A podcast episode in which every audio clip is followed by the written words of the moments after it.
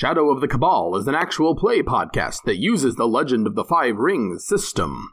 In a world where honor is stronger than steel, three samurai attempt to outwit and dismantle a philosophical conspiracy that grips the heart of the Empire. We focus on tightly edited episodes, intense role playing, and establishing a dramatic tone. Find Shadow of the Cabal on iTunes and Google Play, or on Twitter at SOTC Pod.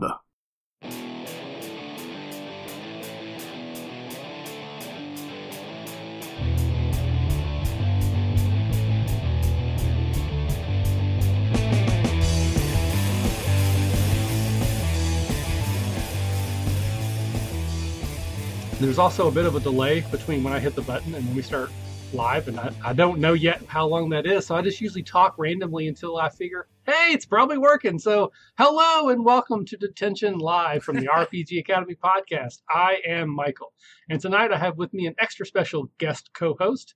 Uh, you may know him already from his role on the Bombarded podcast. Uh, Kyle, welcome to the show. Hey, what's up? I'm Dungeon Maestro Kyle, and it's an honor to be here with you, Michael, um, in detention with the bad boys. That's right. So here in detention, we are staying after class in the hallowed halls of the RPG Academy to take care of those ne'er-do-wells, hogans, uh, academaniacs as it is uh, or were that are a little bit rough around the edges and need some extra time in class. Uh, Targris says yes, it is working. So at least one person heard us rambling there for Sweet. a little bit. That's great. So, uh, for anyone who might not yet be familiar with your podcast, give me the lowdown. What is Bombarded? Bombarded is uh, is a D and D podcast, um, and we're actually everybody who's in the podcast. We're all in the same band, Lindby, out of Fort Worth, Texas. And you know, we'd been playing D and D for a little while. I had introduced everyone to it, and we were going through it. And like, our piano player got enamored with these chord dice that he found online. Oh, And nice. Oh, we should find a way to work this in. And then we all kind of got on board to listening to the Adventure Zone. We were like, well, we want to do a D&D podcast. Well, we want to do Everyone music- else is. Why not? Yeah, exactly. Why not? Go for it.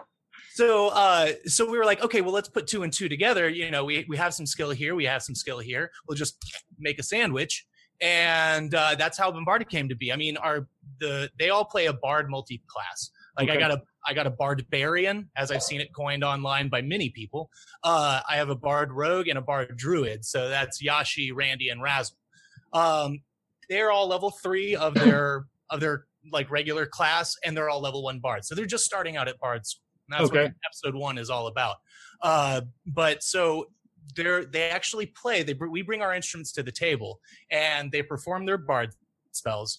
And every episode, we take those chord dice that uh, that our piano player Spurrier or Randy got, and we we each roll a chord dice, and we use those chords to write a song every episode, which is in relation to what's going on Oh, wow. So- yeah no it's it's a it's been a blast. Like i'm really surprised at like you know there's a lot of effort that goes into it. And unfortunately being the dm i kind of have to be like unbiased about it. So i don't really participate in the songwriting part. Okay. uh, I, I come in at the end and they they're like yeah here you, you know the chords that we rolled. I help them roll those. But all i do is i just pick up my bass and i put a bass line to whatever they have. Um so I really don't participate in that. In fact, sometimes I zone out and I'll take a nap or I'll listen to music or I'll listen to another podcast. Uh, and then I, yeah, I'll come in as the non-player character that they're interacting with and let them know what they thought about it. And it can be good, it can be bad, you know.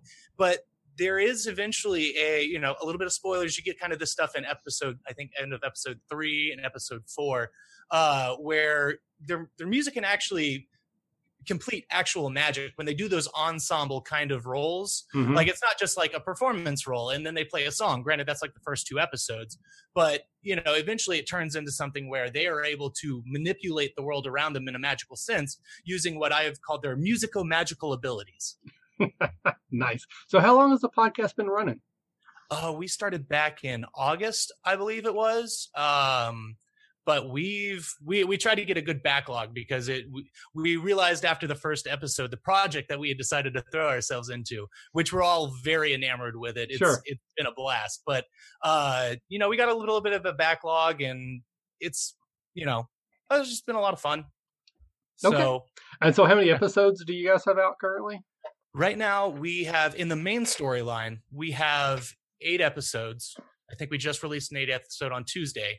Uh, we did a, a holiday, what was supposed to be a one off, but I am uh, very ambitious with my writing apparently, and one off turned into a two off. So you know, uh, that wound up being our holiday special, which is all, which actually I, I kind of recommend people to listen to, even though it's not the holidays anymore. You know, it still has that wintry feel. You get Sure. kind of an idea for the podcast without all the setup. It's just like, here's some characters, here's the scenario, wham, bam, done. So, you know, you get a little bit of the flavor of the podcast and, you know, you, you get a better idea for what's to come rather than, you know, the first three episodes, which still set up good. Episode two has probably still one of my favorite moments so far, uh, which features Yashi. Well, I don't know. I don't want to spoil anything. I guess Okay. I don't know. It's it's a lot of fun. They get in their first brawl, and everybody really uh, finds their ground as far as fighting goes. Now, so how many episodes are out? Are you guys weekly or bi-weekly or whenever? We're on a bi-weekly basis, uh, just to give Goodrich, um, who plays Razzle, time. And bless him. Like I have never been in a D and D game where somebody has worked more than me, being the DM. Yeah. So he puts a lot of time into the production and editing, and I got to give props to Spurrier. He does a fantastic job with the background music. We, you know, we all have a good time with it, putting in what we can, and yeah. So uh, with them, you know, it's every other every other week. We come out. We came out this recent Tuesday, just two one day ago, yesterday. I know what day it is Yeah, exactly. Yeah. so you know they don't all just blend together at one point Yeah. but uh but yeah so we released one yesterday so we'll have another one in two days um i not sure of the exact date of it and right offhand but i guess i could reference a calendar when it's appropriate so Okay. So, yeah. um, so if anybody wants to check out your show and they haven't yet, where where should they go? Uh wh- wherever you access podcasts really uh you know we have it on i think we're hosting on podbean. You can get it through itunes. Uh i i don't know about many of the other branches. I haven't really checked but we've definitely put it out there. Um i've seen it on some really obscure things. Just you know it's i don't google myself but i'll google my podcast. Sure. uh, and you know seeing it's random websites that have it on there. I'm just like ah cool. Yeah. You, you just type it in on google and you probably find it You'll but, find you know, something. Yeah. So again, Yeah, it's, it's bombarded. B o m b a r d e d. yes All right. And I know your Twitter handle, which we're going to get to in a minute, Mhm. uh, makes no sense to me. I'm sure there's a story behind it, but you guys have a Twitter for the show, which is Mhm. Bombarded Cast, I think. Or, yeah at bombarded cast All right. So that if anybody wants to check it out, please go do so. So with Yeah. all of that out of the way, you talked about you know you introduced this game to your bandmates. So how long have Mhm. you been playing? Uh, I start. My, the first time I ever played D and D was when I was 14, and my older brother had moved back from Oregon where he was living, um, and introduced me to it. He ran me in a one-off, you know, just one-on-one campaign, and like honestly, I remember it so vividly. I still use it for first-time players. Oh, okay. Um, long story short, you go through a you go through a dungeon and oh that's not a dungeon it's a cave system and at the very beginning there's just a bottomless pit with a huge gust of wind coming up then you work your way through and further down and at the end you realize like you do something and the cave begins to explode or collapse in on you and the only way out is a gust of wind that's coming from the bottom yeah. you shoot up right through the top. So that stuck with me ever since I've started playing. But that was at 14, and I played, I played pretty. There was an on and off period from 14 to 16. In 16, I met a friend in high school uh, named Devin, and he invited me over to his house, which was really weird because I was a sophomore and he was a senior. So, but it was a really cool dude. We got, I, we didn't play D and D, but we played the Star Wars revised core rulebook Okay. which man that was that was a blast my first character for that was a bothan uh i was a bothan scout just had to be a little furry guy not the big you know it Yeah. couldn't be a wookie there's somebody else is already doing that but they invited me in and it went back and forth between a little bit of star wars and a little bit of d&d up until you know i was about 19 graduated high school a lot of friends moved out of the area and uh, then it kind of stopped for about 10 years and i picked it back up two years ago yeah i'm 31 two years ago uh, not to age myself but uh, yeah so i picked it up two years ago again and when we first played i hadn't looked into 5e and i wasn't going to buy a book when i had a 3.5 edition Sure. So- yeah. Why would you? I, I made it easy for them. I made all their characters. I just pre-genned them up, gave them a little bit of backstory to work with, and we were doing a what we called the Lindby lock-in. Uh, it was just a weekend. We were staying over at one of one of our parents' house and spending all that time writing writing songs and practicing together and doing that whole big you know band thing. Uh, but then we took time out to play mainly a lot of Rocket League and some Dungeons and Dragons. So that was their first introduction, which I, I feel kind of bad now that I knew that 5e was out because uh, you you played 3.5. Oh yeah, I I played right lots of 3.5.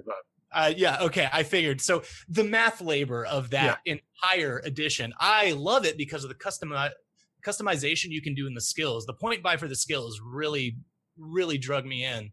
Um, but uh, but then after like explaining all that to them and realizing, okay, this is kind of a slog for them, and I can tell it. I, hmm. I really wish I had started off with 3.5, but it wasn't too long before I, I switched. Somebody got me a player's handbook for my birthday one Christmas, well, December, but. Hmm.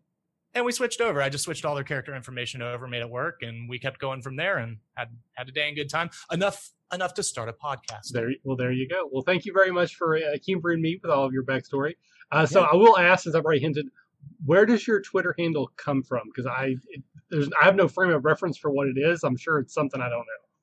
No, absolutely. Um, the theory part is easy. Uh, I have two degrees in music theory. I spent a lot of time studying it. I really enjoyed it. Um, I've made some life decisions. I'm now working at a repair shop for band and orchestra instruments, which I enjoy very much. So, uh, you know, but music theory is more just a, like a life passion of mine. I enjoy just the structure, makeup of chords and form. I'm not going to get into that. That's that is dry. But uh, but the other part, Boognish. Um, I actually did a little questionnaire on Twitter the other day. But Boognish is a demon god who presented himself to the brothers Ween, Dean and Gene Ween, of the band Ween. Um, which is a fantastic band. They're so eclectic. Their earlier stuff, their first like four albums, are a little a little hard to access. You know, okay. you really have to put some time into listening to it and pick out kind of what are the gems. Granted, I, I, honestly I say this, you know, more often than not, but I think I'm I like Ween maybe more than I like D and D. Which okay. you know, I don't, I don't, you know, not, you know, they're totally two different things. So, yeah. but my, I think I have more D and or more Ween stuff than I do D and D stuff. But I'm changing that as, okay. as time goes along. Right. Okay. Um, but yeah, no, it's a fantastic band, and the the symbol is just like this crazy smiling face, just this big open grin, like a square grin, and like spikes, like seven spikes, ten teeth. Just looks wild and crazy. They put on awesome live shows. You can watch numbers of live shows on YouTube. Uh, they're live in Chicago. I that's a great introduction because you get a, you get a little bit of the accessible stuff, like their later stuff.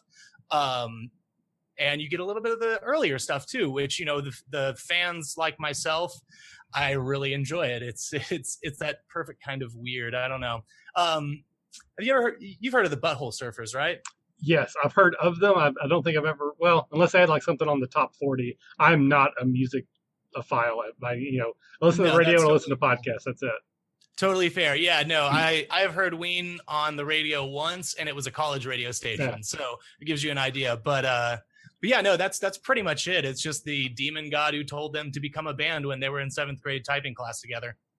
As you do. Yeah, right. awesome. takes, takes all things. So with that, uh, we will go ahead and jump kind of into the show. So we'd like to start with a little segment we call "What are you drinking?" So Kyle, what are you drinking? I am drinking in honor of my um, my producer and editor Goodrich. I am drinking a gin and tonic, which is one of his favorite beverages, and I have my little drinking buddy Mitch here hanging out with me. yeah, I was gonna have a drinking buddy. So very very cool. I uh, once again I'm, I'm on the water uh, kick right now. I'm not drinking anything else, but I do have a My Little Pony glass or there you cup, go. so that's what I'm wondering. There you go.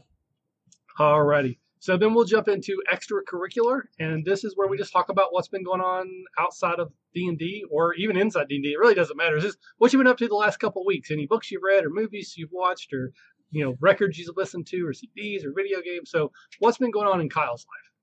Uh, I mean, one of the records that I keep coming back to in the last couple of weeks is Led Zeppelin's "Houses of the Holy." Uh, it's a fantastic album. Can't recommend it enough. Just you know, great mix of songs. Uh, I I watched The Bachelorette and Bachelor Products with my wife, which is uh, Griffin McElroy's fault. Mm-hmm. I'll go ahead and put him on blast for that. But uh, but no, we enjoyed. In fact, you know, we had a drinking game earlier where anytime they some say something, uh, you know, like totally or awesome or I like that, you know, we we drink wine to it, and you know, so we had a good time with that earlier. Uh, now that now that we were able to, but um, that I've been trying to catch up on reading X Men Blue, and also uh, Man of War. I think it is. I don't know. I'm reading a couple different couple different comics that I'm trying to keep up with, and I'm I'm way behind on that for writing writing for Bombarded. But Gotcha. uh, but yeah, other than that, we've been. Uh, I picked up watching Angel because my wife Oh. got me to got me to watch Buffy over the summer. We watched that, thoroughly enjoyed it, Mhm. And uh, yeah, decided you know David Boreanaz, he's a great guy. Let's go ahead and give him a give him a look and see what happens. And you know, digging on Joss Whedon stuff. I've never, I, am- I might commit a sin here, but I've never really watched a lot of Joss Whedon stuff. I haven't watched. um Oh man, I am digging myself a bad hole right here. Don't say it. Don't, just don't even say it. So going on, I've been also playing Zelda Breath of the Wild, which has been just fantastic. I uh, I I started off when when we got the Switch. I started off playing a little bit of Mario uh, Odyssey, and I played that for a day, and then switched over to Breath of the Wild, and I just haven't been back to Mario.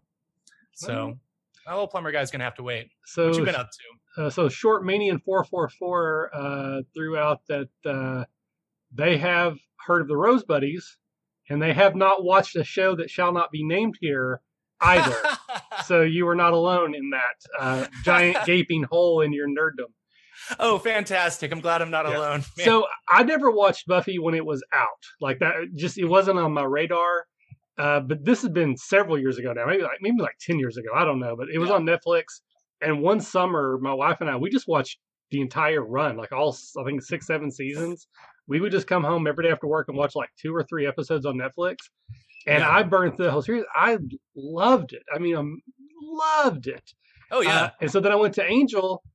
Eh, I got lukewarm. Like I've heard people say that if you stick with Angel, it's actually better. Mhm. I, I never got there. I, I gave up on it after I think maybe the third season. It just Yeah. didn't connect with me like Buffy did. So yeah, so I've I've not fin- finished that. Uh, Mhm. But I did watch his other show that he's really well known for, as well as Dollhouse. What's that? you talking about Bones? No, no, Dollhouse, and then Oh, okay. th- there was No, the other one about the the guy in space and the cowboy. Uh, so yeah, Yeah, that one. yeah, that one, which I thoroughly. It's, it's probably my favorite TV show of all time, and there's an ep- Oh, particular I'm episode uh, that is my favorite episode of TV ever. So Oh man, yeah, it, it's pretty pretty awesome stuff. Um, I've actually recently got back into video games as well, which I, you know, uh, will boohoo, woe is me. But I put a lot of time into the podcast over the last five years or so. It's, that's been kind of my hobby more than anything else. Uh, I also have two young kids now. I got a six year old and a soon to be seven year old, awesome. and and they're starting to play like Nintendo Wii. We got them a Wii U for Christmas. We haven't got to the Switch yet. That'll be a couple of years. right, Um, something not portable where they can just take it anywhere. Right, and we, we have a little area for them so we can watch what they do and everything. Uh, so I've kind of started getting played back into them, and I just saw just recently bought an Xbox One, uh, Mhm. and so far the majority of what I've spent on it is to buy games I already own on other Xbox systems so I can play it on the one. Uh, right Yeah. now it's Marvel Ultimate Alliance.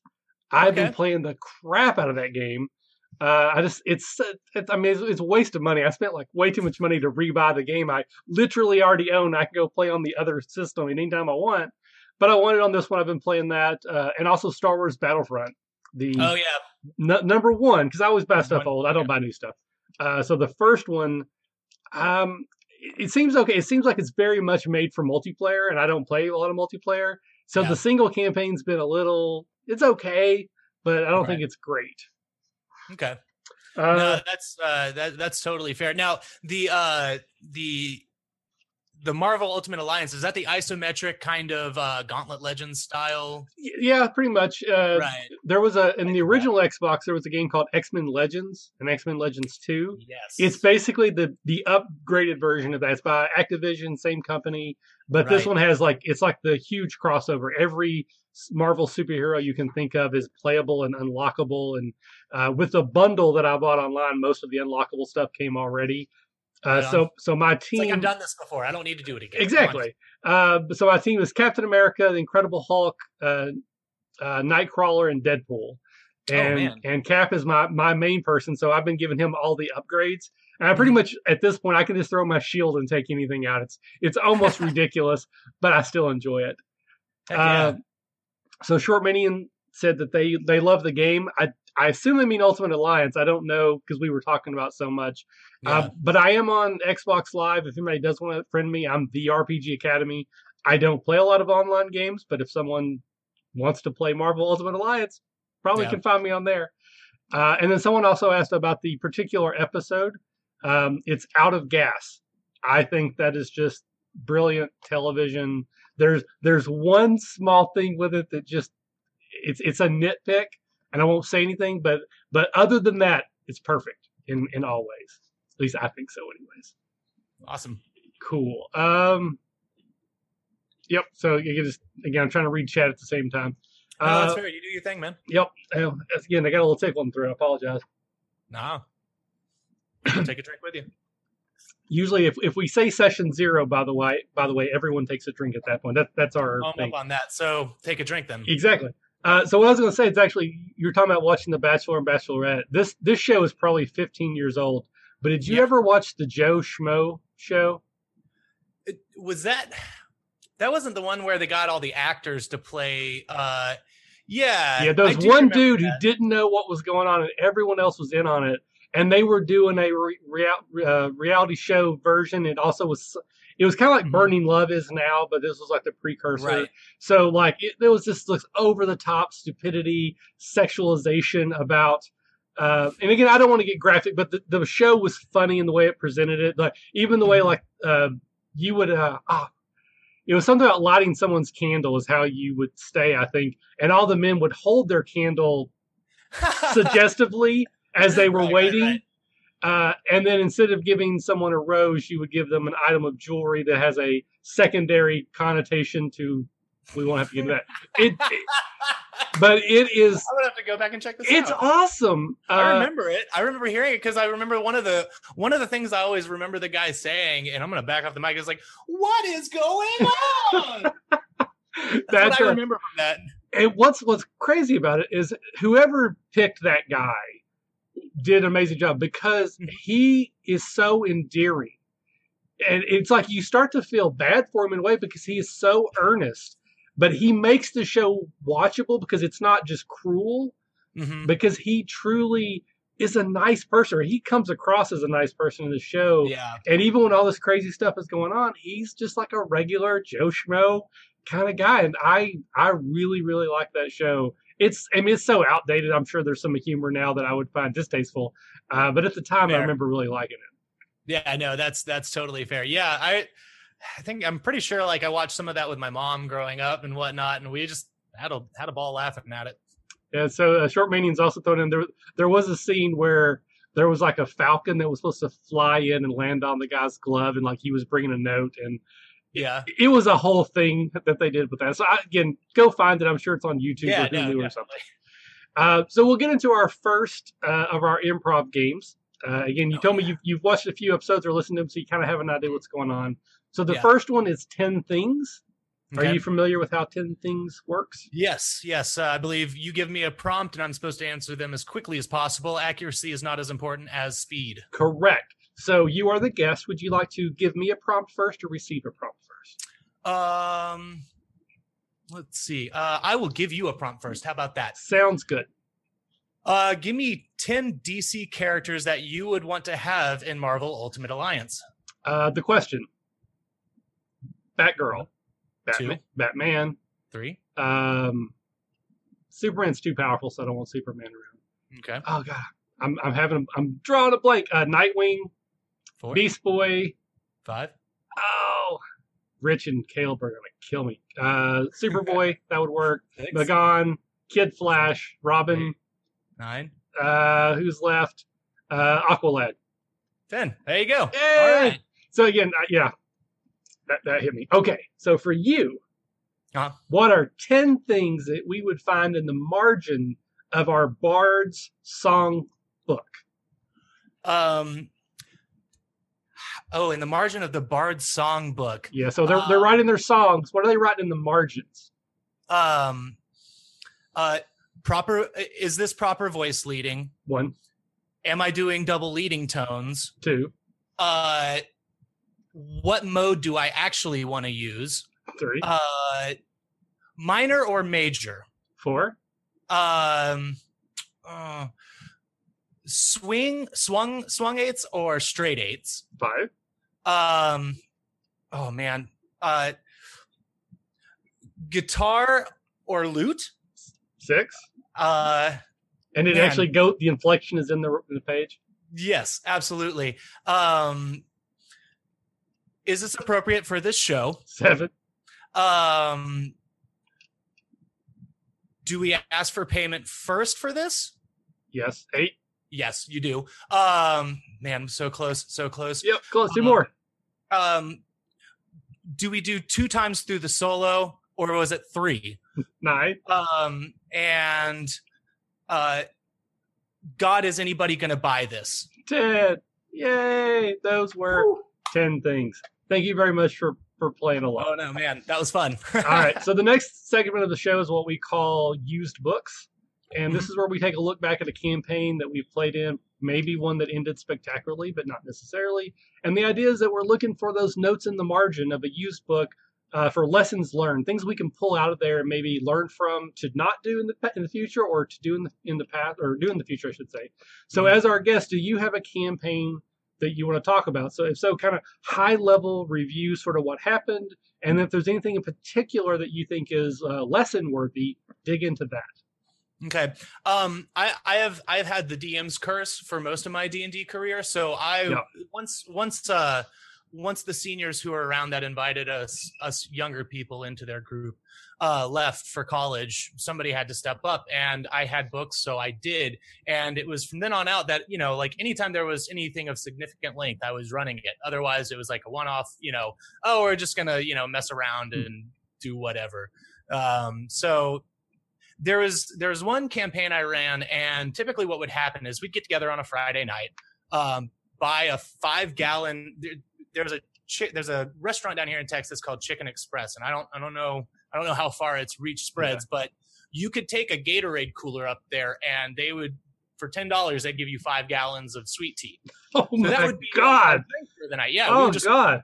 take it and you know set it in our buddy's kitchen and that would be what we would drink off of for the night so they would make characters while i would you know hurriedly put something together but one night i had put together a semi horror kind of thing where they had started off going into a cave where there was this ritual going on and these people were trying to summon this like I, I must have pulled it i was trying to look through the 3.5 monster manual 1 and 2 for this for this beast i think it might be the Barghest is the closest thing i can remember That is a thing. I don't know if it's the thing you're talking about. Yeah, well, I think it was they were trying to summon that, and like eventually, you know, they interrupted the summoning, which caused it to turn into this more like cloud figure, which dissipated and knocked them out. And then they woke up on this like seaside town where they found themselves going into a mansion that was owned by a dead family. Nobody had gone up there for for ages, and you know, it's just like, oh no, no, no, like you know, they're they're a rich family. We don't bother them, but there's been some weird stuff going on. Sure. So, uh, you know, they went up into this into this mansion and explored around. Spooky stuff happened. I remember like making like a box of blood fill up that had pictures of the family in it, and just really tried to like creep them out. And eventually, they got to a point where they had discovered that this family had been turned into vampires. Um, and I don't know if I'm giving a lot of good stuff as far as margin, you know, stuff in the margins, but Well, we'll dig into that in a minute. yeah, no, for sure. And uh, so they they actually had to fight like the, the children had been turned into vampire spawn. You know, I was young and really demented at the time, so you know, kids being vampires, that's fine, right? Exactly. Yeah. Um, yeah. Uh, so they had to fight that, and then like the vampires actually called on that shadow creature or the Barghest, which well, I'm just going to call it the Barghest. I don't really know what it was, but I think that's what it was. So you know, they had actually summoned that version of the creature back to fight, um, and they they got through the fight amazingly enough, and were able to overcome the odds. I think they were playing it. I think I gave them like 10th level characters. You know, we were just having fun, so Mhm. you know, I didn't really need to worry about a build up. Um, but eventually, you know, they finished the fight, and uh, something came over them at the end, and they passed out. They woke up in like the infirmary of the town, and they had been talking to the nurse and whatnot, and they're just like, "Oh, well, you know, uh, we were up at that mansion." The nurse is like, "What mansion are you talking about?" And then this old nurse comes by, and she like mm-hmm. looks at them really oddly, and she's like, "You know, oh, th- this family mansion," and they're just like, "Yeah," and she's like. that hasn't even been like that got demolished 50 years ago. So I did that whole weird twist thing where it's Yeah. like, wait, where were we? What happened? But you know, Okay. so that's that's pretty much the more the that was that was pretty much in one night. I think we played from like 10 to 4 o'clock. That was back in the day when you, I could do that stuff. Yeah, I remember those days fondly.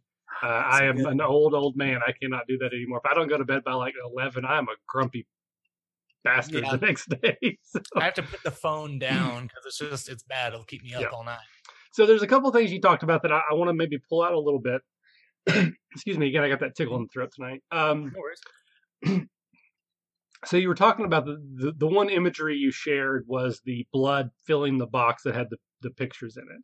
Yes. And so what that sort of in my mind talks about is, is foreshadowing. You know, you were clearly showing there's blood covering the images of these people.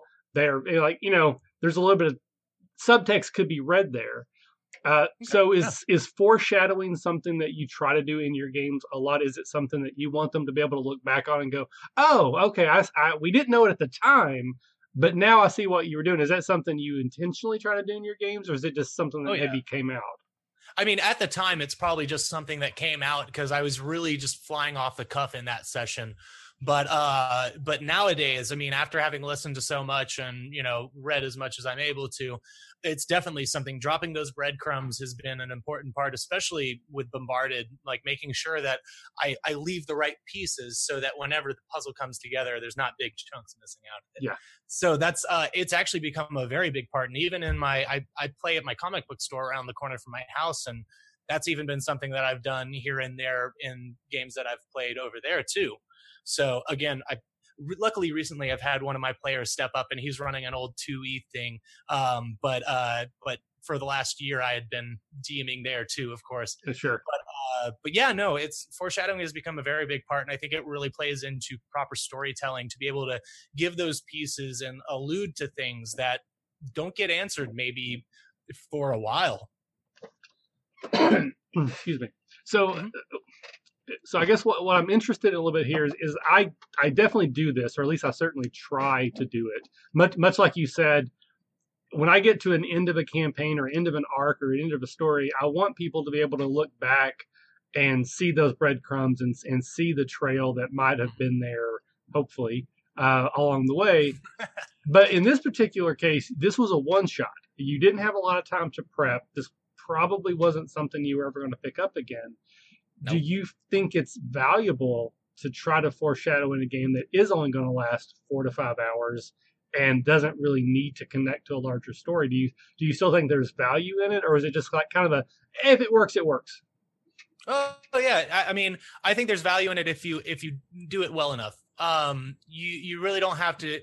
It's really keeping it minimal as far as foreshadowing because you can. I mean, you can go from like minimal to grandiose, and I, I think you just have to choose the moment when it's appropriate to do so. Um, and that's that's basically what I what I've tried to do in the in the holiday in the holiday one off one off that we did you know i definitely tried to you know drop some breadcrumbs there even though i was expecting it to be one session it's just like little things where it's like if you pay attention things things aren't quite all there it's like what's why is this not matching up with the expectation or you know like oh i should have i should have seen that coming because Right. of this So, I mean, I- think it's it's difficult because anytime you're running a game, like we've said before, it's basically the first draft of a novel, Mhm. and you don't really get a chance to edit. Whatever comes out is kind of what comes out. The players, you know, don't follow the plot, which is fine because the plot is what Oh, they yeah, do anyways. Uh, but really, the only thing you have if you don't make props, and you're probably not going to make props for a one shot, is those visual cues. Mhm. Um, so I, I'm just trying to think through, like, obviously, the, kind of the big bad. You know, the summon demon sounds like that was ultimately the big bad, but the main bad guys were, in fact, the vampires that summoned Yeah. the thing. Uh, so I'm trying to think in a one shot what what you could foreshadow or, or hint at would be what the true villain is. Yes Uh, and the first thing that came to my mind when you mentioned vampire um, was to take like a like a like wax, like maybe there's just an image of red wax dripping off the edge of a table. So you've got these two long red strings that you know Oh, look yeah. like blood, or maybe there's just even two dots that have fallen on the floor So you got almost like the two neck prints. Um, yeah, absolutely. So is, let's let's pick another monster. Let's like like a beholder's kind of of one. Can you think of any ways that you could foreshadow a beholder without just giving it away? Anything comes to mind? Just you know, top of the top of the brain sort of thing. Uh, I mean, I'd probably have a, a couple litterings of ash pile from disintegration spells. I'd have to say, uh, you know, maybe maybe a person who's gone mad that's been locked in a room if they're able to find their way in there. Uh, and I'm trying to think of all all the different ability or abilities of the beholder, but I mean the the ash thing is the first thing first thing that comes to mind. It's like, you know, what, what's with all these What's like that? you know. Yeah, it's the last people who are here. Oh, oh god, no! Uh, I And was the terrible thing about that is, like, to really have that follow through, you're gonna have to kill somebody to make it well but- that that's why you have NPC helpers. It's like uh like in Indiana Jones. He had the three people with him so he could kill one or one could get killed. So Mhm. you go, oh, this is dangerous. Yep. Um, so what I was thinking, again, I'm not trying to say I, I'm just brainstorming at the same time.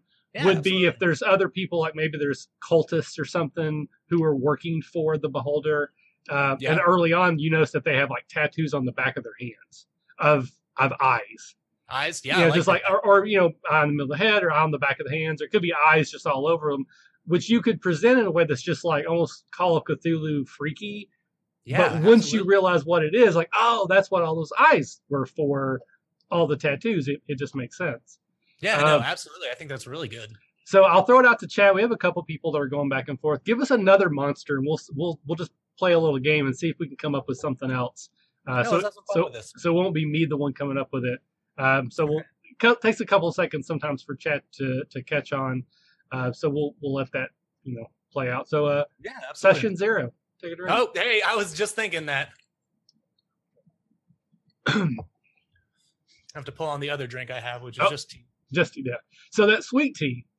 I, now I'm from the south. I'm not from the deep south. I'm from southeast Kentucky. But I, Okay. if I'm going to drink sweet tea, it's Mhm. got to be actually sweet. Like Yeah, you, you pour it down on the table and it kind of sits there like Jello sweet. So oh yeah, yeah. so was that um, Chicken Express sweet tea sweet tea or was it like sweet tea? Yeah, that's that. That's. I mean, well, to me, that's sweet tea, man. I mean, I, I, you know, vodka is something I drink, but I'll chase it with sweet tea, and it's got to be that sweet tea. so, like, you know, I mean, kills me when I go to a restaurant and I ask them if they have sweet tea, and they're like, "No, but we got sugar." I'm like, "No, No, you don't yeah. how sweet tea works." I, I almost want to slap people like that is Yeah. not sweet tea. That is Yeah, crappy tea with right. sugar that will just go to the bottom and you won't even taste it. Yeah, it'll sit there and just do nothing. It's not going to dissolve. You're not serving me hot tea that's Right. going to cool and then be put over ice. So uh, time for that. So Targris threw out first of all sugar rush and kidney stones. I have a history of kidney stones, so uh, uh but the dryad would be something that uh, is a monster we could foreshadow. Uh, so I'll go first this time and give you a little a right. couple extra minutes to think about it. Um, Thank you, sir. so uh, the first, the, really the first thing that came to mind would be there's some sort of manor house or some sort of building, maybe it's a public building in a town village that's just you know, overflowing with flowers and bushes. Maybe there's a there's a tree in the corner that's growing, and there's just a lot of uh, was it fauna that that maybe not unnaturally so, but like when I'm describing the room, I'll be like, you know, there's a bush over here, and there's all these flowers. It's well kept, and maybe Yeah. they just think this person has a green thumb, or that you know they're they're into that. And then it would tie in later that they're maybe infatuated with the dryad, or they've captured the dryad, and that spirit is inside of maybe the tree in the corner. Then it would Okay. kind of make a little bit more sense. Uh, the other thing would be an area that is uh, doesn't have a lot of vegetation, but there's one small spot that does.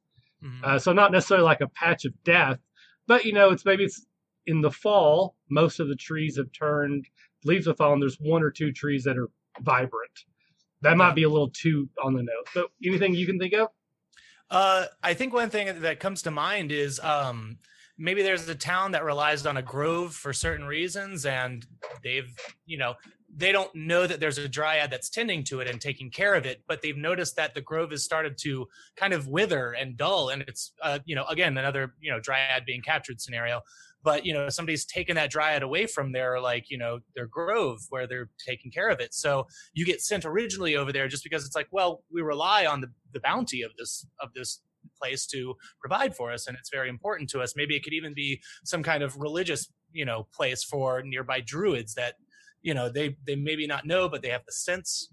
So and then you get there and you can you know tracking or you know survival skill to find out that something's happened here. There's something something wrong. You follow the trail and lo and behold you find the captor of the of the dryad. So, so kind of just bouncing off that, the the idea that I I thought of would be where the like maybe the people who go to the grove for whatever reason, the you know the, the, the bounty of that area. Uh, yeah Uh, is attacked by some sort of creature. It could be a natural creature like a wolf or whatever, yeah but that's something that doesn't happen very often. So the adventurers are hired to say, "Hey, you know, we go here all the time. It needs to be safe. Can you take care of the wolves for us?" And so they think they're attacking the problem, but that's Mhm. actually just a symptom. The problem is that the dryad's now gone, and the dryad is keeping not keeping the area safe. So these other creatures are like, "Hey, we can move in now." Um, Right. So it's foreshadowed, but it's not like, you know, hey, you're going to a grove in the middle of the forest and blah blah blah blah blah. So yeah yeah no that's that's totally fair i i you know i i need more practice at this well, no, and again, I wasn't like trying to say mine was better. No, I, no, was, no. I was just bouncing off top of it. yeah no it was a great bounce man I always like wolves too. Uh, Dangerous Fusion, who who joined us last night. We played uh, Dragonfire. Only Mm. communicates in emoticons, but they're really on to, on spot on. I, I'm really enjoying trying to connect what we say with what Dangerous Fusion is putting up there.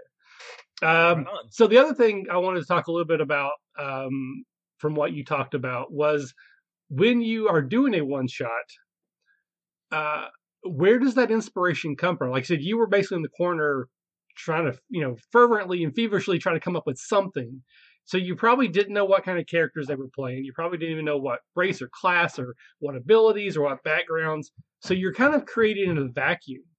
yeah H- how is that different than because we preach again session zero everyone take a drink all Yeah. the time like how important they are you can't do that in that situation so how do you compensate for not having that much information to design an, encounter or an adventure when you're just like all right one two three let's go uh having a quick thumb on the on the books for reference and uh mainly mainly i i think my process was okay let's start off thumb through the monster manual. Let's find the bb bbg and uh figure out what we can do with that. All right let's find some some supporting bad guys and see where we can go from there.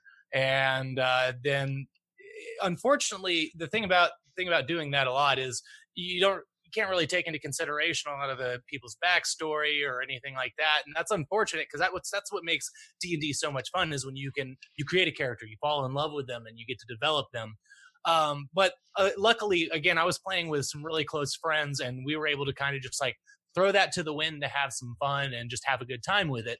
Um, you know granted there were some times where you know longer campaigns came around if we could get to them but more often than not everybody was like ah let's, let's just do something else so Yeah.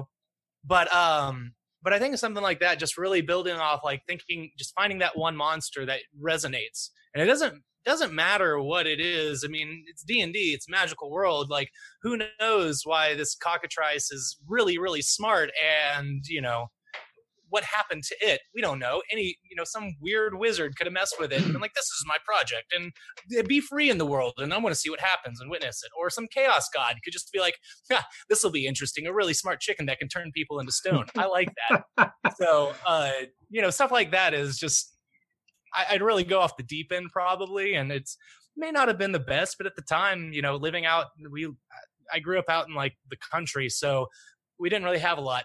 Yeah. so everything was kind of uh kind of homebrewed. We didn't we had a comic book store but you know they kind of had just like the basic stuff you know not not a lot of like modules that we could buy or Mhm. that i remember seeing. So it was a lot of us us just like coming up with stuff and be like yeah we'll play this or yeah we'll do this. Everybody get on board and we'd go back between d&d and star wars and sometimes you'd want off star wars stuff too. Do you have a, a particular bad guy monster or plot hook that's kind of like always in your back pocket like if, if you have to pull something out right now it's kind of your go-to? I'd probably have to say doppelganger. Oh, i love doppelgangers they're so much Yeah. fun. It's really it's really good and it's really easy to do. Um if well i say that. It, it's you know, you still have to do everything well or right. And I, I just have a I have a fun time with it, and maybe that's why it's just like you know, once I think of like, oh, they're just copying somebody, cool. Let's let's see how that Yeah. person that that doppelganger would wind up causing chaos. Yeah, I, definitely, I love doppelgangers. They're one of my favorite creatures to use. Uh, one of the reasons why is it it fixes mistakes. Like if it wasn't originally doppelgangers and you realize halfway through you totally f something up, it's a doppelganger. That explains the inconsistencies. You just didn't Yeah. pick up on the clues I was laying down. you guys weren't taking notes or paying attention at all.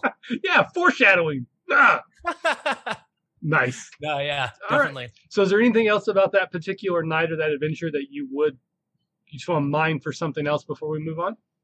Don't have to, Um, but if something comes up, or if you want to, I mean, I, I I really like the concept of uh of, the weird time shift that happened at the end. I thought that was, you know, of course, I was like 17 at the time, and it's like, oh, this is like funky and fresh. Yeah, yeah, of course, yeah, But, you know, um, it's probably it's. I think it's played out. I don't know. I'm sure it's been done. I'm, you know, there's nothing original under the sun. No. So, uh, you know, I, I thought that was really cool at the time. So I'm wondering, like, how, how what would be a better way of like pulling that off? Like, how could you, other than just having them black out and then come back, like, what sets up that? What would set that up better? I guess to to really, I guess you would have to age the area. It's like give it or make it look younger actually hmm like man this looks this looks like a young budding town and there's this nice bright you know mansion at the top giving it those details like that i think could really improve it and make it seem like well no we're in like the third age and stuff has been around for a while and nothing looks new why why that so i mean that's that's kind of where my mind goes is as far as making that a little bit more a, a little bit more tangible and not just like a, a white you know Well, I, think to your credit here is that uh, being a one shot and being the fact that you ended at 4 a.m., like a real hard sort of like, it was all a dream. Like, I think that's fine. Like, I don't Yeah. think you need to approach it subtly. But if this was a campaign and this was like the first session, and then you were going to pick this back up, and you know, next weekend you were going to do session two, I think leaving it a little bit more, you know, willy nilly, sort of loosey goosey, probably Yeah. would uh, vague. I guess is the word I'm looking for. Might be a little bit better. you know, so maybe there's like a there's a tree. Excuse me. there's a tree that's just prominent in the in the the village or the town square, and when they come out of the hospital, it's now an you know a huge tree or it's a sapling. yeah You know, either one of those would be like very noticeable. I mean, it, it's kind of obvious if they're, but if they're not thinking time Right. travel, they might just think, well, that's weird. Um, Yeah. You know, you can do other things that depends on how long they were in the building. Like they were on this adventure for like a week. Mhm. You could do a couple things where you know maybe there's just something moved. There, the, the the inn was on this side of the street, but now it's on this side of the street. Did something happen in the week that we had to move the end, or did we forget which side of the street it was on in the week? Versus if it's been, you know, they only they were only in the mansion for four hours and they Yeah. come back out, then they would either have to be very very subtle, uh, or something that may not be noticed until it's pointed out to them. Right. No, I think those are all all great notes. Trying to think because I also I, I love to, I love to do that sort of ambiguous ending Mhm. that might be something and it might not. Uh, probably one of the more famous examples that I've done is um, the first campaign that we did for the show is called Made Men. Okay. I love that show. I, I hate the fact that we were still figuring out audio, and some of the audio is just almost unbearable. And then there was episodes we lost. It's like, like I, almost every week I'd be like, "Sorry for the audio this week. It'll be better next week." And oh, we lost a recording, so this is what happened. Oh, it Yeah. drives me crazy. but Oh, but there man, were some Bummer. there was some amazing stuff in that that series, and it revolved around like the very first scene in the in the game was the main character Zane or one of the main characters, the PC, came downstairs and he met with his crime lord boss.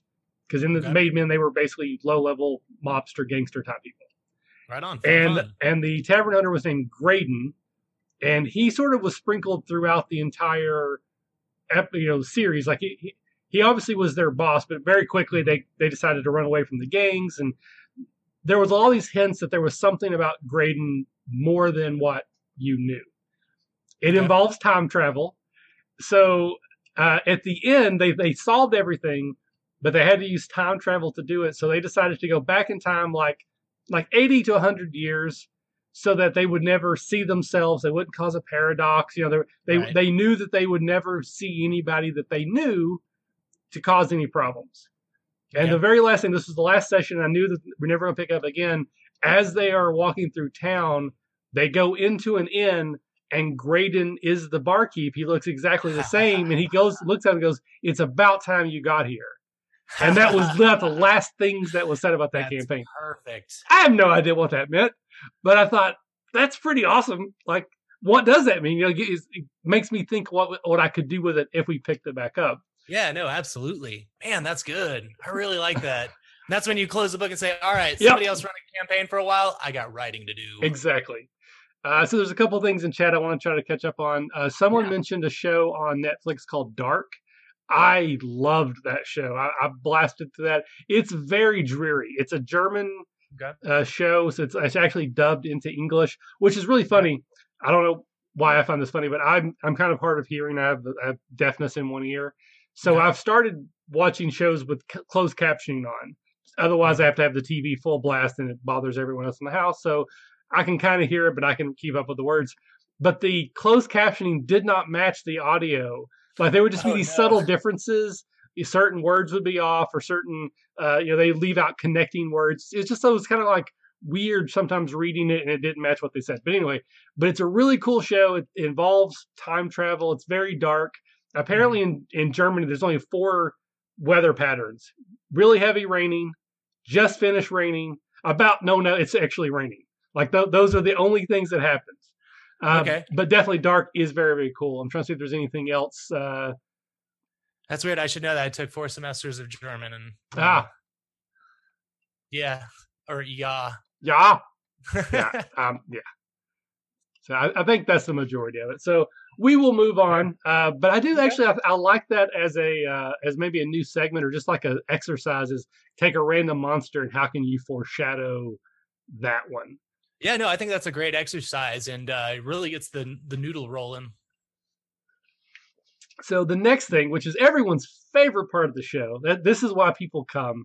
Mhm. Where have my fingers been? Oh man, Now, Kyle, again- I've been looking forward to this. You you said you you listened to some shows, so you've heard where have Yeah. my fingers been, but you've not seen where have my fingers been. No, Uh, but essentially, what we're going to do is we're going to create a small scene. We're going to give each other a prompt, Okay. uh, and it can be literally anything. And we will try to act out the ideas for the scene to have a beginning, a middle, and an end. I usually don't do those because that's kind of my thing. Is I just stop in the middle because I think it's funny. uh, but we will have a scene. So since you are the guest, I will just ask you to prompt me first, so you can see what I do before you have to do it. So give me a prompt for where have my fingers been. Oh, sorry. First, we have to do the song. I almost Okay. forgot. It's been a while since we've done detention. Alrighty. Where have my fingers been? I said, where have my fingers been? My fingers been. Okay, now lay it on me. Oh yeah. Okay, so um, I started off with your fingers have been in 1920s bootlegger America, where they are trying. One is trying to get hooch past the law. What do you mean you're going to search our trunk? We ain't got nothing in the trunk.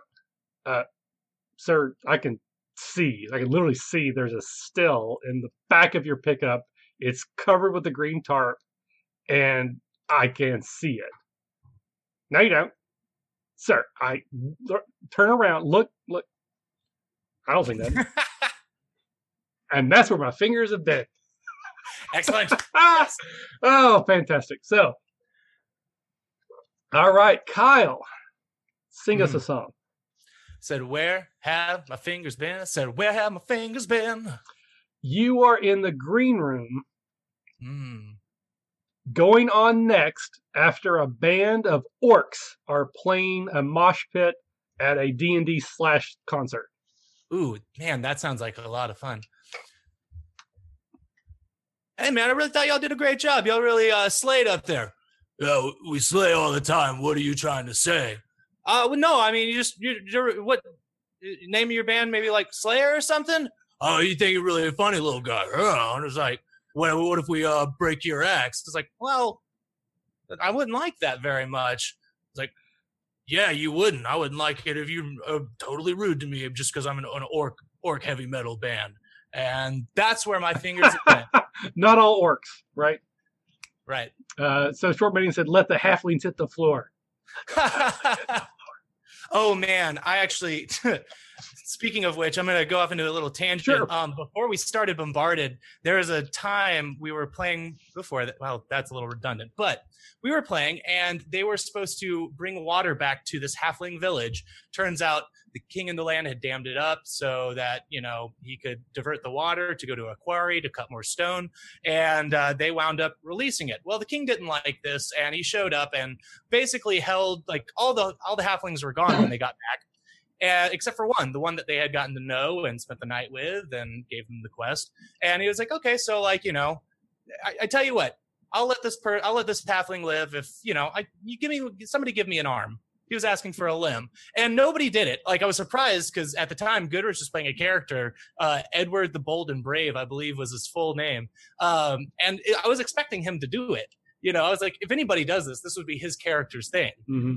But nobody did. So of course the king slit her throat, and then they all disappeared, and the court mage that was with them. Uh, all of a sudden, all the hobbits, or sorry, halflings, Yes. don't need to get in trouble there. All the halflings, you know, appeared about like. Yeah, 500 feet above the town, and it started just raining halflings, and they had to run inside to uh, to not be pelted by halfling bodies. So that's uh, halflings hit the floor. Yeah, Or, or it's raining halflings. It's raining Yeah. halflings. halflings. Hallelujah. Raining halflings. oh, Yeah, man. fantastic! All right, so we will wrap up the show tonight as we often do with uh, cryptozoology. This is Okay. where we take a look at a monster, primarily from D and D, but does not have to be, and some ways that we've used it in the past, or maybe we'll brainstorm some ways that we could use it in the future. So, Kyle, you are the guest tonight. Is there a particular monster you would like to talk about? Uh, I am bored to talk about mimics just because I don't know. I, I, I like them so much. They're so versatile, and you can trick people so well with them. Okay, so I, I we I think we have touched on mimics before, but that's totally cool because we can Okay. always approach it from different angles. But Uh-huh. I I do not think I have ever actually used a mimic. Like it's one of those things that's you know it's ubiquitous to D and D. I Yeah. don't remember if I've ever done. I might have like the first time I ever played when I was you know twelve and they opened a Mhm. treasure chest and ate their arm off. But Wow. but I haven't really done anything. So what is it about mimics that you like so much that you want to use them over and over again? Well, the, see, the thing is, I think a lot of people like when they use a mimic, they will have they will just have it by itself. I like to use them in, in twos. Like so, one one story again back to when uh, we were playing before Bombarded. Uh, there was a portion where they were trying to get up to the roof to escape this undead horde, and uh, there were two ladders. No reason why, you know, they didn't they didn't really ask, and uh, you know, I asked him, I was like, all right, well, the undead are about to like knock down the door. What do you want to do? And Goodrich left to it. He's like, I'm gonna go up the left left ladder. And I looked at my notes and I was like, okay, all right, cool. And I had seen this picture that was shared in the Facebook D and D 5e group, and it was a mimic who had basically rolled a ladder out of its mouth I've seen that image. Yeah. it's so great. I was so I was just like, yes, I love this. This is so fantastic. So and that was his first experience with mimics. And uh, you know, so when you present them in twos like that, it's just like which which which one is it? Like you can make the wrong choice or you can make the right choice, and it's Right. not. You, you, they're not forced into it. It's not, you know, it is tricking them, but it's not just like as as you know simple as being just a door or a single treasure chest treasure chest in a room because I feel like you know mimics they copy things, and when they copy things, I feel like that maybe that thing needs to be nearby unless they internalize it in their memory. I don't know how they're. I don't know the you know etymology. I don't know if that's the right word. I don't know, Yeah. but hey, you know, I figure you know they will copy something that's nearby rather than, all right, I'm going to go over here and do that. Which Well, you know that can make sense too. I, I do actually like that a lot because that that again going with the foreshadowing uh, is a way to sort of telegraph that there might be something. So it's not just like a ha ha I got you. You know, Uh-huh. it could be like there's two identical chests in the room. Uh, Is it maybe one of them looks worn, the other doesn't because maybe the mimic doesn't you know copy the damages or the scratches in it. So Yeah. it's like oh that's weird. Why are there two? Why does this one look brand new? Mhm. So it, it's enough of a question that when something happens, you don't feel like totally like, ha ha, DM got you. Yeah, yeah that, and that's that's why i like using them in that manner um and of course i've seen seen a couple of other different variations like barrel mimics i saw that picture as well and i was like dude that's great too because you know like what if they're in a chase going through town and a mimic has found their way into town and they go down that alley with that barrel and not saying you have to put it there just because it's a it's a trip up but you know if you like if i wrote that like weeks ahead of a session and it came down to that i'm like okay you know if they go through go through an alleyway like i'll roll a mm-hmm. percentile dice to determine if it's that alley. You know just to give them a, a fighting chance of the Sure. you know randomness of a city and a mimic finding its way into that position. But could you imagine that kind of frustration? I mean just to have that kind of trip up it's like no get back here. What? No! Well, and you get tripped up like that. And then you have the, what I like about that is, is assume they don't kill the mimic. Maybe they can later use that, and they lead someone into that alley, like as a trap of their own design. Like, hey, if we lead them in here, the mimic will get them, and that will help us out, sort of a thing. There's nothing Uh, more dangerous than a player that'll use the DM's tools against him. Oh yeah, yeah. Uh, you don't ever put No. anything in the game you don't want used against you or your monsters because they it will find a way. Uh, I'm pretty sure that the first time we talked about mimics, or at some point, I don't remember where we. I know we talked about mimics. It might have been like on a faculty meeting, but I talked about the idea of maybe there being this legendary sailing ship, like a pirate ship, that is just you know it's supposed to be the best ship, the fastest, the strongest, whatever. And long story short, the entire ship is a mimic. So after this long quest, the players find the ship they've been looking for. They all go on board that night when they're sleeping in the bunks. The mimic eats them. Nom nom nom. Nom nom nom. So what I'm thinking today, um, what if you did something so- similar to like the symbiote Venom suit of Spider-Man, okay, yeah. where the mimic takes the form of like maybe armor. So it's not magical, but it does things that are like magic, and you know it's like very beneficial to the player. Like they're you know it just it conforms. Maybe when they're running away, it it sort of does something so the back's bigger. You know, so Yeah. like shields them in a way, or or an actual shield just sort of crawls down their arm and creates, and they think they have a magical suit of armor, oh but, yeah. but it's a mimic in disguise. It's either waiting for the right opportunity, or maybe Mhm. even like the symbiote, it's going to eat other people. It doesn't want to eat you because you keep providing it things to eat. So Yeah. it will continue to protect you as long as it's safe to do so. So you could have that cool moment where this person has this this item, whether it's armor or not, it's something that they're using. They're like, "This is so cool." And then way later, they realize, oh, that's the thing that's been eating people. Every time we go to an inn, there's a murder. That's what's Ah, going on. because I was just thinking, I was like, yeah, you, you defeat an enemy and then it goes down and swallows it. And you're just like, wait, what? What just happened? Yeah. Ah! Another thing I think would be a benefit of it is that you know, since mimics have that you know natural adhesive, anytime a benefit that I would give to that armor you're talking about is anytime a person lands a hit, they have to make a strength check. Like The almost like tar, like they can't pull their sword away. Yeah, and if they're if they're stuck on you, you get advantage on that next hit. Oh yeah, You I know. like that. you attack them and you'll you'll have that advantage because you know they're not able to like they're still up in your face and they're like no no no no so So uh, Targris threw in there. Uh, this armor is great. It's a bit of work to run around in, but on the plus side, I'm losing weight. It's like the fat's just melting away.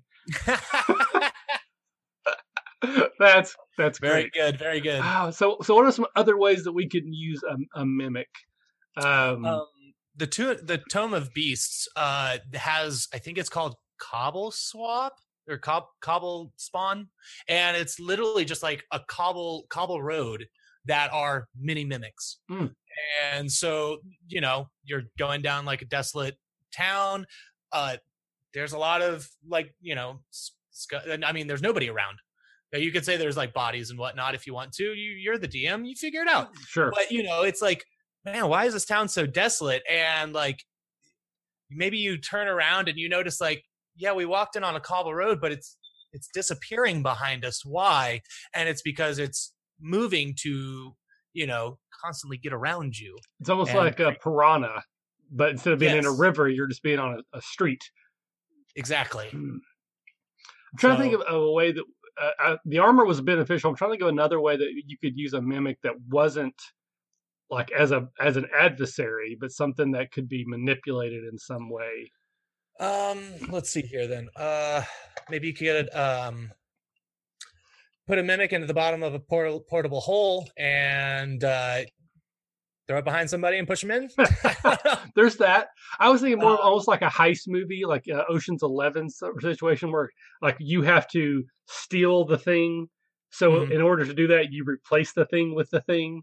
So Yeah, that's good. so you find a mimic. Like that's the first part of the adventure. Is hey, we need a mimic. Somebody Yeah. goes and finds one, captures it, either you know trains it, like you know treats it nice, like gives it candy, or they capture it against its will, and they Right. find a way to make it turn into that thing, and then they, you know, so on and so forth. So it's, it's That's just basically Meatwad from Aqua Teen Hunger Force. oh, there you Dude, go. just- Yeah, there I'm, you go. I'm just trying to find a way that it's not something they have to kill; it's something they have to use. I'm sure there's a better Yeah. better way, but that's the first that came to mind. No, I think that's a good way. That's that's that's definitely a good thought. Um, yeah, yeah, replacing with something is that's up there, man. That's I think that's real good. There was this old show. Um, there's a couple people in the chat talking about a about a house that eats people. Uh, but there was Uh-huh. this old show I used to watch. It was it was like a knockoff of the uh, Twilight Zone. I think it was called The Outer Limits. Did you ever watch that show? Okay. That sounds familiar for some reason, but I can't recall. I'm I'm a bit older than you, so it might have been a little bit before your time because I was pretty Okay. young when it came out. Uh, but it, it was like these just you know knockoff sci-fi or scary or stories. And I, there's one that really re- I still stays with me to this day. Is there was this? I think it was a it was a guy, and he had a bed that was essentially like a mimic Okay. and he worked for like he was forced to so so it starts off he's bringing a girl home it's like a date and they start to make out and they go to the bed and he's like i gotta you know i gotta go do something so he gets off the bed and then the bed eats the girl and, and then he has this whole thing where he's like he feels awful about it and blah blah blah. Yeah. so so the episode continues and he meets a girl that he really likes. And he's like i don't want to feed this girl to my bed. So instead they go to her place. And Okay. they're sitting on the couch and they're watching tv she's like hey do you mind grabbing us a couple beers? He's like sure. So he goes and opens the fridge and the fridge eats him and pulls him Ah. in. I was like i don't know why but that's just the the thing that can i remember Man, that's really awesome. I, li- I like that twist. I like that a lot. Nice. All right, so uh, I think that's about wrapping it up. We uh, we always end asking if there's any questions in chat. It can be anything. It doesn't have to be D and D related. It can just be about Sure. us, about something that we're you know the nerd consciousness, movies, video games, whatever. So Yeah. we'll, we'll throw it out to chat. There's a bit of a delay, so while we're waiting for the chat to catch up, if there are any questions, where can people find your work on the internet, Kyle? Where can they go find your stuff? Uh, everything is pretty much uh, at, I mean, if you want to check out our band, lindbymusic.com, that's L I N D B Y. Uh, that's where we put out all of our music and everything. Of course, we're on Bandcamp. You can find us on Facebook through that. Uh, all of my stuff is pretty much through that. I'm not sure if we have a bombarded. We're working on getting a bombarded website, which we probably should have done earlier, but eh, you know, we just play it by ear. We're musicians, so. Um, but uh, if you want to find us on any social media, search. I mean, in Twitter, Instagram, Facebook, Bombarded Cast, and we have a we have an email bombardedcast at gmail.com. If you want to email us something, say hi or you know. Uh, anything like that we're open to talk we're open to chat and have a good time and i'm on my personal twitter is again boognish theory uh, boognish underscore theory uh b double o g n i s h theory you got that so. But yeah no that's pretty much where i'm at um yeah I don't really, I don't really have a lot more than I do. Other than that, I'm pretty. I, I like I said, I work in a repair shop for band instruments and play D and D and play video games. That's I'm, I'm living the dream, That's man. the life, my friend. You, you don't have kids, do you? Not yet. It'll happen someday, and I'm looking forward to making them awesome little nerds. Yeah, uh, so that that was me. Like, uh, I I love my kids. Don't don't ever get me wrong, but life changes. Like, I used to just be able to do anything, whenever, and, and always. Uh, so we did have a couple questions come in. Uh, Short Manian four four is asking uh, any speculations on what the next D and D hardcover book is going to be. So ask, I, ooh, I really hope we get like extended classes, mainly maybe like a prestige. Actually, no, I'm gonna I'm gonna retract that. I want a deities and demigods book. That's what I want. I remember those from 3.5, and I loved looking through them. The stat blocks were ridiculous, and it's just like God hunting. Yes, give me those stat blocks. So that would be that would be my pick, and I know that's probably not everybody's favorite. I would like to see a, a psionics handbook. That would be nice. They used to have the quintes- the quintessential series. Mhm. I don't know if that was like 3.5 official, but, I know there, yeah, there was a there's a two point or a second edition series of books called the Complete Guide. There's a complete guide to Yeah. elves and complete guide to rogues and complete guide to everything. And I loved those. They were just all fluff lore books. Uh, Yeah. I thought those were great. I love lore. Volo's was great. Just you know, for the like monster lore alone, it was I love it. So anything you can give me to sink my teeth in to help me to like develop a story uh, is gold for me. Right. So I I don't have any theories necessarily. I, again, I, I keep up pretty well in the Twitter sphere and talking to people and and I've heard Chris Perkins say heard as in read his tweets that uh, they always sort of hide hints in certain books about what's coming up. And and what I've gathered from that and from people talking is that they think it's going to be Planescape or there's Okay. going to be some sort of planar multiverse sort of uh, sort of book which I'm not a I never played in Planescape. It wasn't anything that was ever in my wheelhouse but I know a lot of people seem to be excited about that. So I'm happy that it will be something people can have if it's my choice I want it to be an adventure set in Eberron so we get official Eberron rules because that is my That's fair. favorite setting That's fair. I think I got to play in Eberron once in high school, and, uh, and I can't even remember what I played. I want to say Warforged, but I feel like that was a you know a buddy of mine who got to play that. It's been so long, um, but man, yeah, no, that'd be a lot of fun. It would be a lot of fun. Yeah, I just I'm a big fan of that. Um, I don't know that's going to happen, but I, I I would like for it to. Uh, Short Yeah. Four four four also asked if, I, if we've ever been inspired by a D and D game to write music or vice versa. Uh, I am not musically inclined at all, but we we did just do an episode last week. It was a faculty meeting. It's not out on audio only. It's just on the web on the YouTube, where we talked specifically about taking lyrics from music and poetry to inspire games. Uh, Yeah. But the, my guest was the one who did all that. I was just like going, okay, that sounds fine. Good, yeah. Uh, So if you're interested, maybe check out that episode uh, for some. But but you as a musician, do you cross over like lyrics into the game, game into the lyrics? I, I I've actually started doing that um with uh my my favorite band Ween.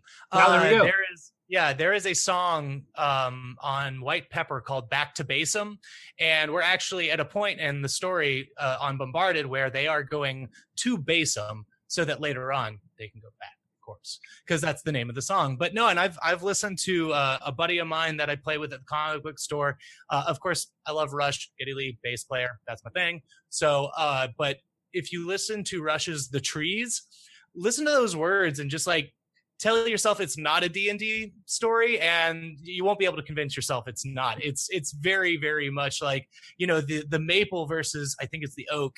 I can't remember right offhand, but it, it's fantastic and I mean any of that any prog rock stuff, I mean, it really delves into that realm of fantasy. So, yeah, absolutely. I think it's a I I think it's a gold mine and for for ideas if you have really well written songs that aren't that are story driven in a way so uh yes now going the other way of course and bombarded we have to use the storyline that we're doing to write the song that's going on otherwise it's just it's nothing and my the character i'm playing will just be like i why did you sing about that Right, exactly. so I mean, we're we're actually practicing that that latter part, and uh, but I don't see why not. I mean, um, I don't I don't see why you couldn't take a story and you know take however many arcs that you have or whatever and condense it down into a song, or even you know a uh, rock opera if you wanted to. You could have a concept album that's all about one D and D session. I would love to listen to that. If somebody has done that, like send it to me. It's it's out there something. somewhere. I'm sure. Yeah. Um. It's it's kind of like, kind of funny. I've been going back and re-listening to all of our old episodes uh, Mhm. of faculty meetings, which they weren't always called faculty meetings, but that's irrelevant. Uh, but I've been making my way through them, and just one of the ones I was listening to this week, we had a question sent in from a listener asking our advice on using a musical puzzle. Uh, this person was a music musician, and they wanted to use a puzzle that basically said something about age and the, Mhm. the hint was that it was A, G, and E was the chords, and there would be a musical puzzle later. Uh, I don't remember the exact wording, but uh, that's that's not the only musical puzzle. I, I know from like um, Goonies, there's the thing where you got to read the notes and play Yeah. the organ or Yes. the things fall. Uh, I'm trying to think of any other way that you could do. I mean, you probably. I, I, actually did that in the first episode of the holiday special that we did. Uh, one of the first rooms that they get to inside the the toy factory uh, is, uh, you know, they're given riddles, and one of the ones I'm remembering right off the ha- right off the top of my head is, um, despite all its rage, I'm still able to contain this rodent. What am I? C A G E. Yeah. So you know, and luckily, you know, them, you know, everyone being a musician at our table, they were able to solve those pretty easily. But it's a lot of fun to do, and they actually, you know, play them out and stuff. Right. So, yeah, no, absolutely, you can totally use music as a if you do it right. It's got to and and man, I was playing last Thursday, and a musical puzzle came up, and I'm not playing the bard in my uh in, in my D and D campaign there, um, but one of my friends, of course, is and I am sitting there overthinking this this puzzle that's going on because the bard had learned a melody earlier and it's just a melody he doesn't actually have a melody he's playing but you know and i'm thinking i'm like okay how does this actually work? How can we how can we play the song in the right way to get this altar to move or is there something i need to do with these symbols? And i just i really like overthought it because i was starting to ask the dm i was like okay well what is the melody like like what is the contour like and is there anything about the contour or the intervals between the notes? And it's just like kyle shut up. Yeah. You're over you're thinking too much your, your th- inner theorist is coming out. Stop it. So yeah it, it, you can uh you can definitely overthink it but uh if you it's just got to have that right right flavor to it i guess yeah, the uh, the only other thing I was thinking of that there could obviously there's the you know music soothes the sav- savage beast you mm-hmm. know thing where you could have someone has to play a melody to calm a beast down, but yeah. I, I kind of like the the opposite of that where they have to play poorly. Like there's something about the cacophony of disparate tones or music or even songs like that's the answer to the puzzle in some ways that we all have to play a different song in a different key or whatever. I, am not a musical person, but just it's got to sound terrible, but it can't just be garbage. It has to be intentionally different, and that is what will do a thing or unlock a thing or open a thing. Oh man, I mean, you could have a, a god of chaos that's like, you know, if you want to access my temple, if you want to, if you want to, you know, have a party with me and see me, you have to bring discord and dissonance, and you know, maybe you play instead of like actually causing discord and dissonance it's like the on the front of the temple it'd say like i enjoy the sound of dissonance and discord. And like it's like what do we do we make the town go like wild? Do we make everything chaotic here? Or it could be as simple as the bard just playing like a, a diminished chord a fully diminished chord which is just really really like grinding. It sounds really uh like notes clashing so you know and that that could be the answer too so you know hmm. that, that's one thing and a, a DM tip that I've read here and there is like you know hey come up with a puzzle and whenever somebody comes up with an answer you think's good enough just be like yep yes yep. that's it you've got it that's exactly that that is my my current puzzle because if I try to come up with an answer it will be so convoluted no one will ever solve it so yeah. I'll just throw out a random puzzle and when someone comes up with something that sounds reasonable I'm like you got it and they feel yep. smart and special. They feel like they solved it, and that, you know, it yeah, it's it's all smoke and mirrors. So yeah, absolutely uh, awesome. All right, well, I think we're gonna go ahead and wrap things up there. Uh, first of all, Kyle, thank you for joining me. I really appreciate it. Uh, mm-hmm. Best of luck with the continued success of Bombarded. I do hope people will go check it out. Uh, I think that's just it's a cool concept. People have talked a lot about an all bard party, and you guys are actually making it happen.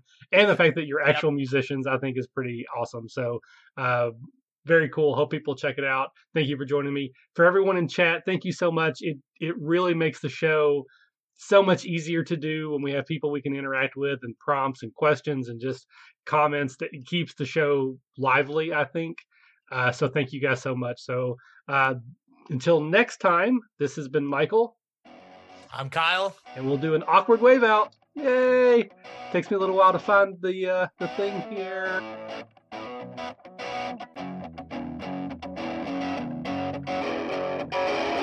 Thanks for listening to the RPG Academy podcast, the flagship program of the RPG Academy Network. If you enjoy what we do here, then please check out therpgacademy.com and visit our site partners for additional entertainment and gaming advice. We do this out of love for the hobby and for you, our fans. The podcast and site content will always be free for you to enjoy and utilize. But we do have expenses related to the show. If you'd like to help out in any way, please visit patreon.com slash TheRPG Academy and check out the rewards we are providing for your monthly pledges. We use all funds that come in to improve the show and give you better content and quality. And if you don't have the coin to spend, don't worry. You can still help us out in many ways. You can subscribe to our show on iTunes and or Stitcher Radio. You can leave us a five-star review. Also, if you clear your cookies and you visit Amazon or the DriveThruRPG site through our portal, we get a small percentage of what you pay, and it doesn't cost you anything extra. Just like any RPG, our site works best with open lines of communication. We love talking with our listeners about everything. Please contact us with any questions, concerns, and comments that you have. We also love to hear feedback and experiences from your own games. You can email us via podcast at therpgacademy.com and reach us on social media such as Facebook and Google Plus at the RPG Academy. But Twitter is usually the fastest way to reach us. You can find my favorite co-host, the Caleb G, at the Caleb G. And you can find my favorite co-host Michael at the RPG Academy. Thanks for listening, and as always, if you're having fun, you're doing it right.